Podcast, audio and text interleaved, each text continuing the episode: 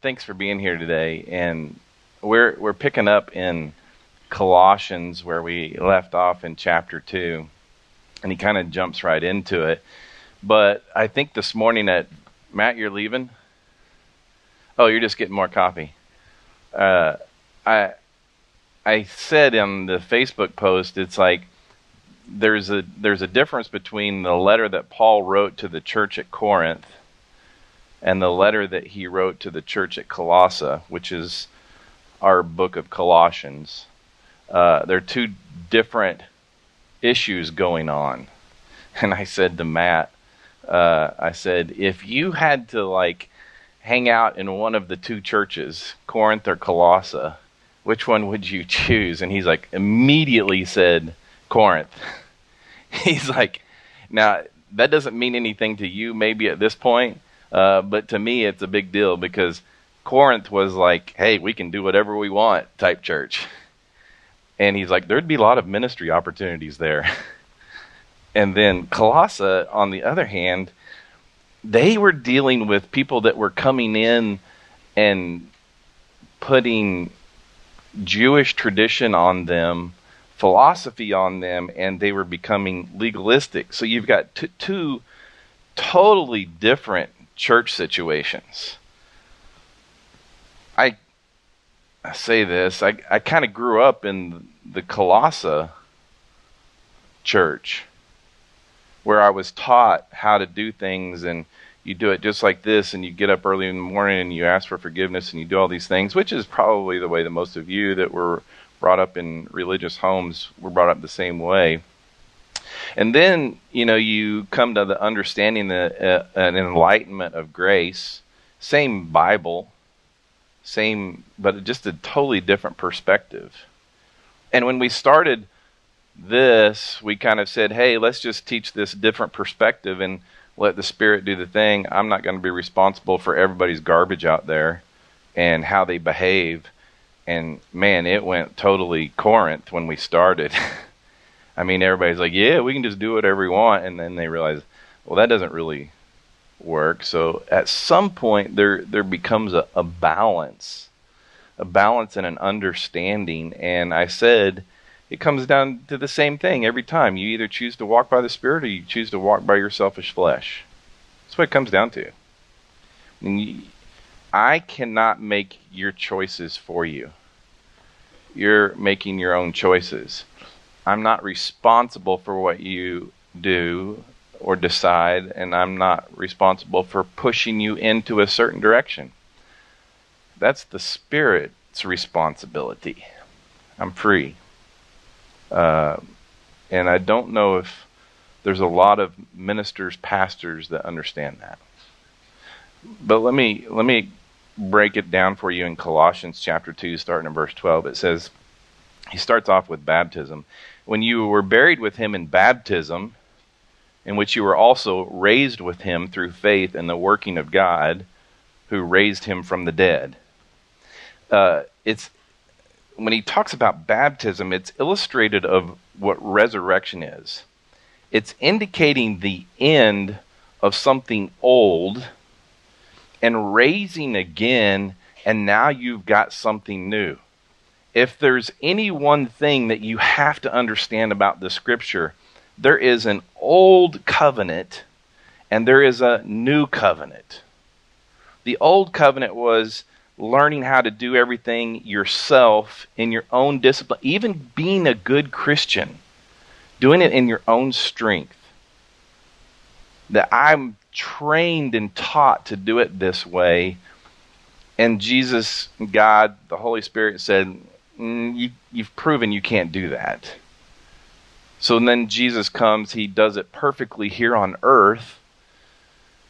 He's the perfect sacrifice. He dies, his blood is poured out, forgiveness of sin for all, past, present, future sins. All your sins are taken care of. He's buried, he rose again, he sends the Spirit. Now the new covenant, there's a new covenant. So when you're buried with him in baptism, you're you're putting your old life to death of trying to do it in your own strength. And then when you're raised with him in the newness of life, that literally means Now there's a new way that we're doing things, and it's not me who's who's doing it, but there's this spirit that's living inside of me that's doing it for me. Man, I wish I could explain what that looks like. I because obviously I'm a planner, and I do things, and it takes work, and it takes some sort of discipline. But I'm dependent now upon the Holy Spirit doing all that through me. I I am. Uh, so this whole baptism thing, he he's literally saying, uh, what it, what baptism means in the Bible, it means to identify with. I identify with Jesus. This is kind of a stretch, but Paul talks about it really in, in the letter to the Corinth, but he's like, uh, the Jewish nation was baptized when they escaped out of Egypt. Remember, and God parted the Red Sea and they went through the Red Sea? That that was kind of a baptism for them, the Jewish nation, to say, we identify with Moses as our leader. Then John the Baptist came before Jesus, and he was baptizing people, and that was for them to identify with John the Baptist, not Jesus, because Jesus hadn't come into the picture yet. But we identify with John, saying that there's a Savior, there's a Messiah that's coming, and we believe in you. And so then once Jesus came, he died, he was crucified, they got baptized again in the name of Jesus. That I identify with Jesus. So literally, when Jesus died and rose again, I did the same thing when I was eight years old. I died with Jesus, and I was raised again with Jesus. Did I have a clue what that meant? No. I just know that's what I was supposed to do. And every day, I, I'm figuring that thing out more and more. When he died, I died with him. When he was buried, I was buried with him. When he arose again, I rose with him. I'm a new creation. I'm holy. I'm righteous. I'm redeemed. I believe that with all my heart and mind. If, if I could get you to do the same thing, I would. To believe it, to understand it, because it greatly impacts what you do.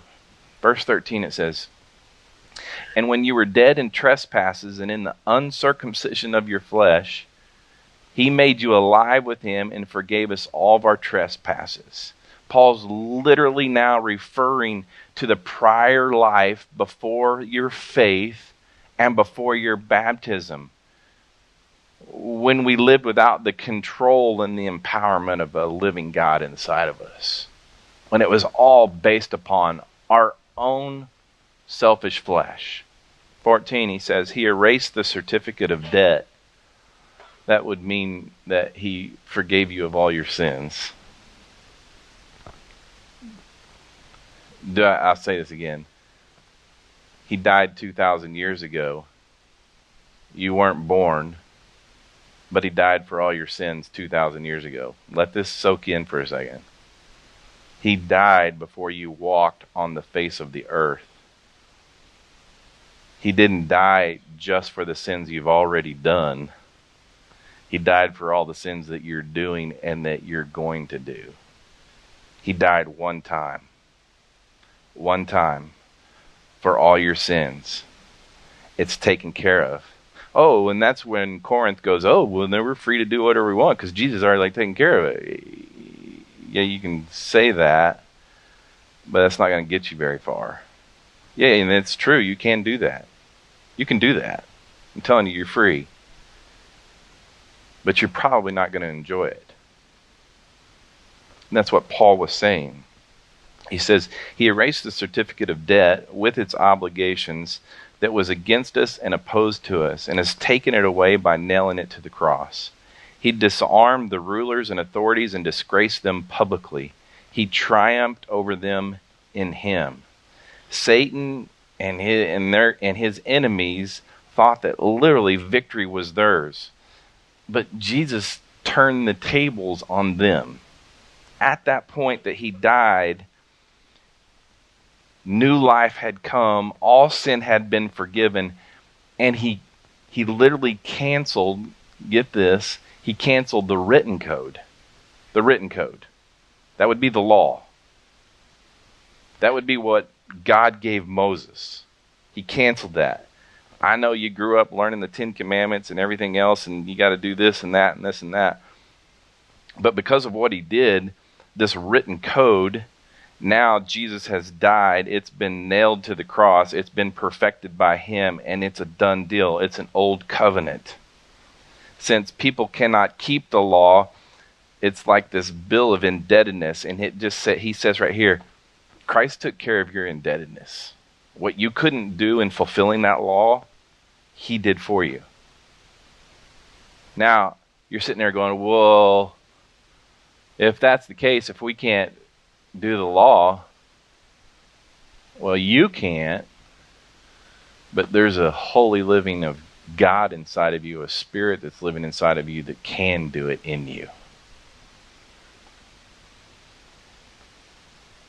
He can't, he can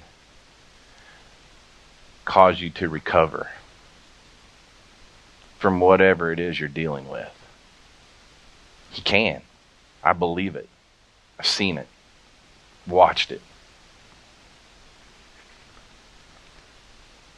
So all these people that are unable to pay their debt, criminals and everything else, he he's literally dealt with it and accomplished it. You see, that whole written code is a form of legalism that we can't that we can't fulfill. But he's done it. He's fulfilled its demand in his life, and my life is in him right now. Verse sixteen, it says, therefore, don't let anyone judge you in regard to food and drink, or in the matter of a festival, or a new moon, or a Sabbath day. So now he's getting to what the issue is at Colossae, and it's it's very similar to the same thing that's happening in two thousand twenty-two. There's people that know that you're a member of the body of Christ, and they want to judge you based upon the choices that you've made. Right? You get it. You walk in here and you see people and you automatically think, and man, I hope that's watered. That whole process is watered down in here a, a, quite a bit. That literally, when you walk in here, you can see people for their true identity, for who they are in Christ, rather than what they do. Because you know, we all do some pretty wicked stuff. The fact that I can hang out with you, knowing what your behavior is, you knowing what my behavior is, and we see each other as holy and righteous, just changes the whole relationship. When it says, therefore, don't let anyone judge you, that's basically saying, don't let anyone determine your value for you. Don't let anyone determine your value. Your value has already been determined, and it's been determined by Jesus Christ. You are perfect. If he died for all sins, he made you perfect. Yeah, I still sin. Yeah, I still blow it. But that's not who I am. My identity says I'm holy. And if I can if I can walk in that every day and know that truth every day, it greatly impacts what I do from this day on. Greatly impacts what I do. Greatly impacts how I teach you. What I say to you when I meet with you, when I just hang out, have lunch. But in Colossae, they're dealing with this this Jewish nature of philosophy, and it just dominated the whole the whole ideas and concepts that this church was living in.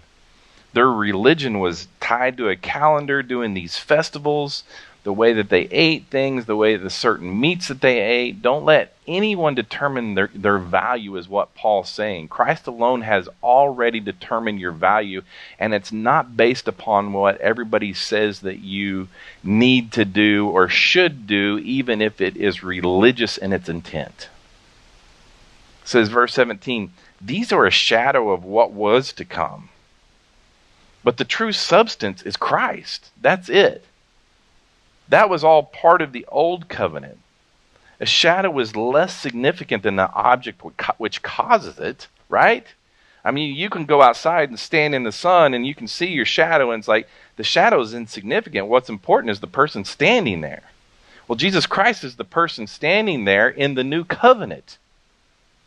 The old covenant was just a shadow of the things that were to come, Paul's saying. Wasn't the real thing. Now, now we've got the real thing. It's here. It's present. No one, no one prefers the shadow over the true substance. So now he's saying to the church at Colossae, you're going back to the shadow. You're going back to the shadow and to the old things when I'm telling you it's right here. It's good.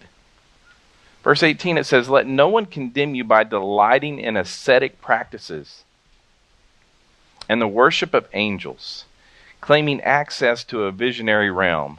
Such people are inflated by empty notions of their unspiritual mind." He literally says it right here.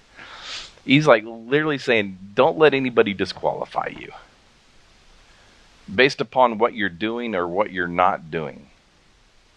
Warren Wiersbe, I, I love reading Wiersbe, but he says, "The contestant does not cease to be a citizen of the land, but he forfeits the honor of winning a prize." When he's talking about ascetic practices, he's really talking about the legalism of the law. It's like ascetic means to to practice strict denial, uh, self-denial as a measure of personal and sp- especially in spiritual maturity. You can see this that uh, it takes place, uh, monks do it, uh, people do it in their diets, uh, different things that they do, that they're very legalistic about this to, to bring them to a higher level of spirituality. And that's really what the church at Colossae is like having to deal with. It's like, you guys really think this makes you more spiritual? Do you think showing up at Pinheads on Sunday morning makes you more spiritual? Really? Let me tell you something that doesn't. Because you're as spiritual as you're going to get. If there, if you walk in here with the holy living God inside of you, what are you going to get from here? Seriously. It doesn't get any better than where you're sitting right now and who you are. If you think it's about doing things and performing and that makes you a better person, it's what Paul's saying. It's like, you're missing it. Verse nineteen, he says that he doesn't hold on to the head, from whom the whole body, nourished and held together by its ligaments and tendons, grows with the growth from God. I know you're sitting there, well, what did he just say there? He's he's literally using the head as a metaphor to show Christ's superiority, superiority over the law and human traditions. There's nothing more important than Christ alone. The Christian, you, the believer, we're to be energized and spiritualized by Christ being the head of us. It's not Rusty. It's not anybody up here. It's Christ. That's it. That's where your genuine spiritual growth will take place. In Colossae, he's saying, don't allow people to place a yoke or a restriction on you by saying you have to do this. If you want to be more spiritual, you'll do this. In Corinth, they're saying, hey, we're free. We can do whatever we want. Right? In Christ, just go nuts. You can. You can. But again, are you fulfilling your flesh Or are you walking by the Spirit? Uh, I, I think today in our culture, legal, legalism's not necessarily about food restrictions or anything like that.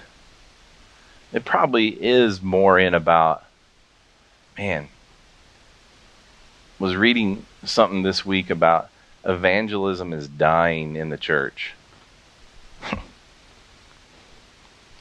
It needs to die in the church. Because the evangelism that we were talking about in the church is going out and getting people to say a prayer and getting them to come to church and raise their hand and counting our numbers, and it was a contract. It was almost like a, a celebration. Now, now, now, now listen to me. That's what I was taught, and that was what I was trained to do, and there was a high press, pre- pressure sales job is what it was. How many kids can you get saved this week?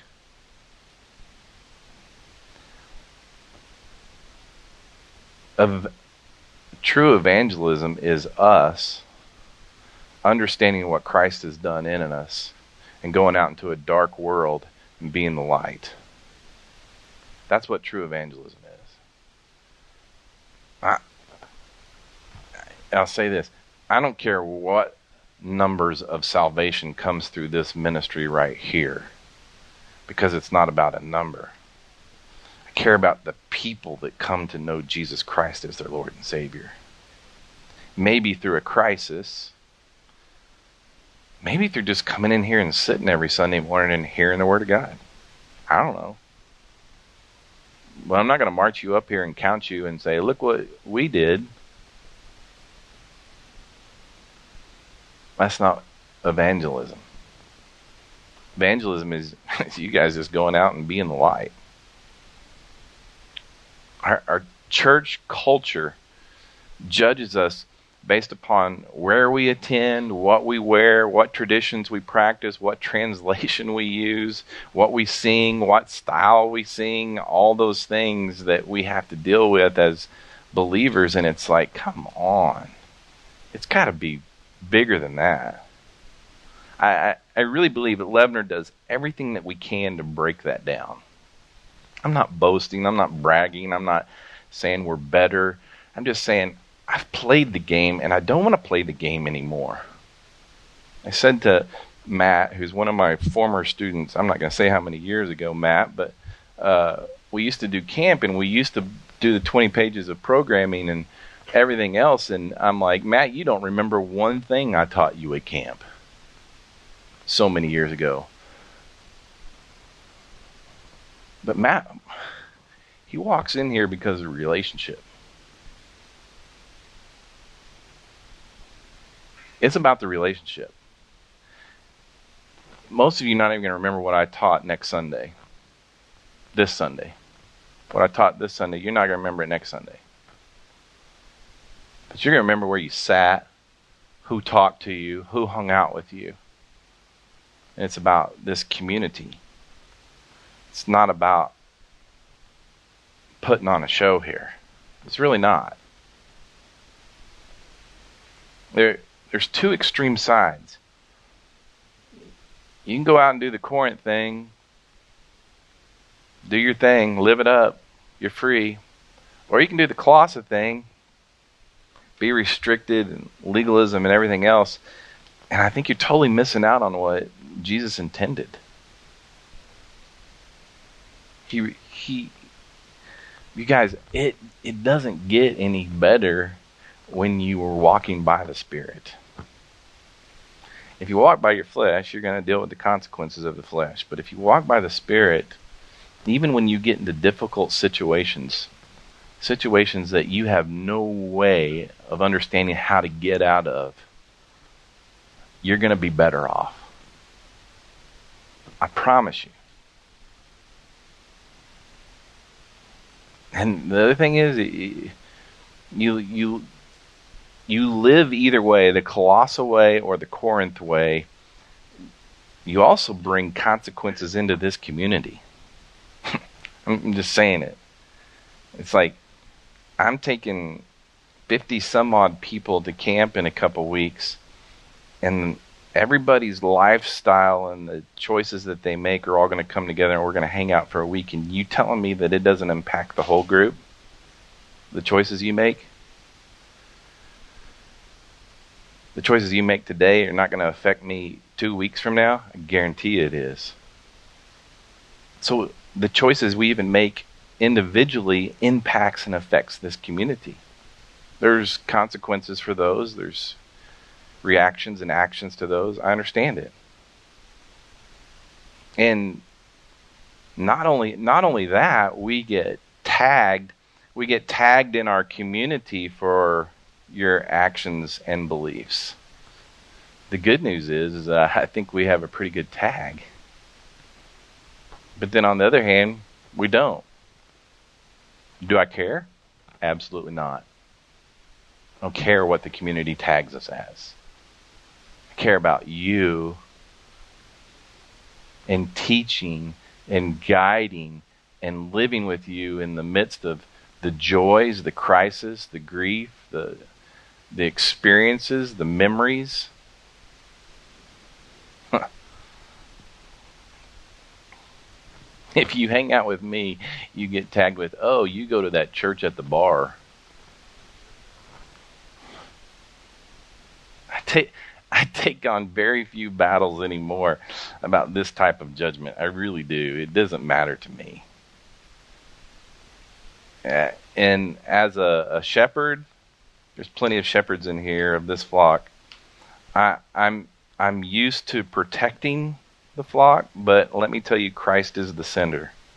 The more I tr- trust Christ, the less I have to protect. Verse twenty says, "If you died with Christ to the elements of this world, why do you liz- live as if you still belong to the world? Why do you submit to regulations? Don't handle, don't taste, don't touch." Those were all the slogans of the false teachers that they were dealing with at the time. The, the, the, again, the problem at Colossae was that people were willing to embrace this system, that they were listening to the false teachers, and it was hindering their spiritual growth when they thought that they were spiritually growing. Verse twenty-two, it says, "All these regulations refer to what is destined to perish by being used up. They are human commands and doctrines. Although the, these have a reputation for wisdom by promoting self-made religion, false humility, and severe treatment of the body, they are not of any value in curbing self-indulgence." The, so the people that practice this strong spiritual discipline, They they literally have a reputation for spirituality, but the product doesn't live up to the promotion.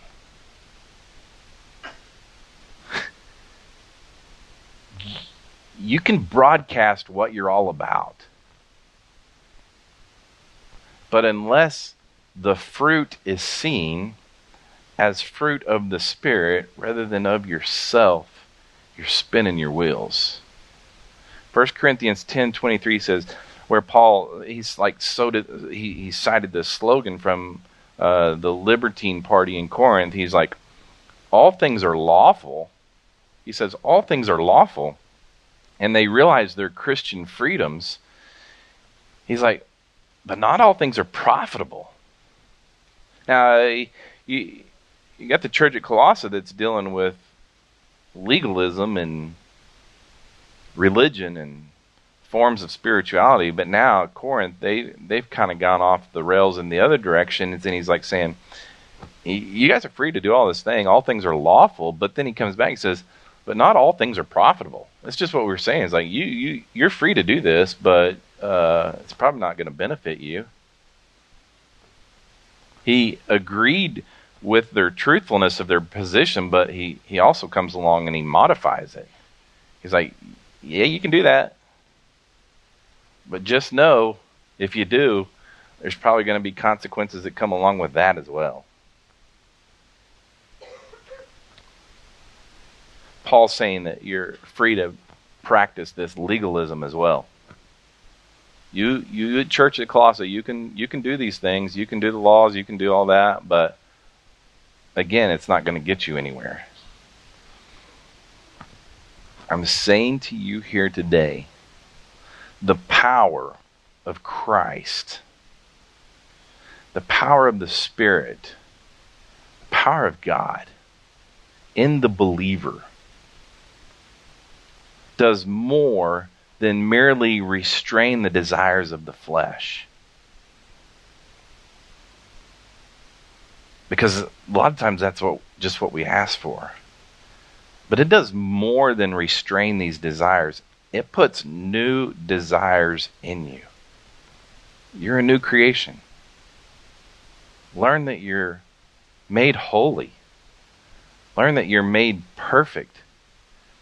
And those desires that you're dealing with, Lord, Lord, help me with the, these desires. I think he removes those desires and puts new desires in you. I believe that. He doesn't need a law on the outside to control appetites and the ways of life, the ways of living, because he has life on the inside. You figure out what's on the inside of you, and life changes greatly. Life changes greatly. He's saying this to the church at Colossae. Just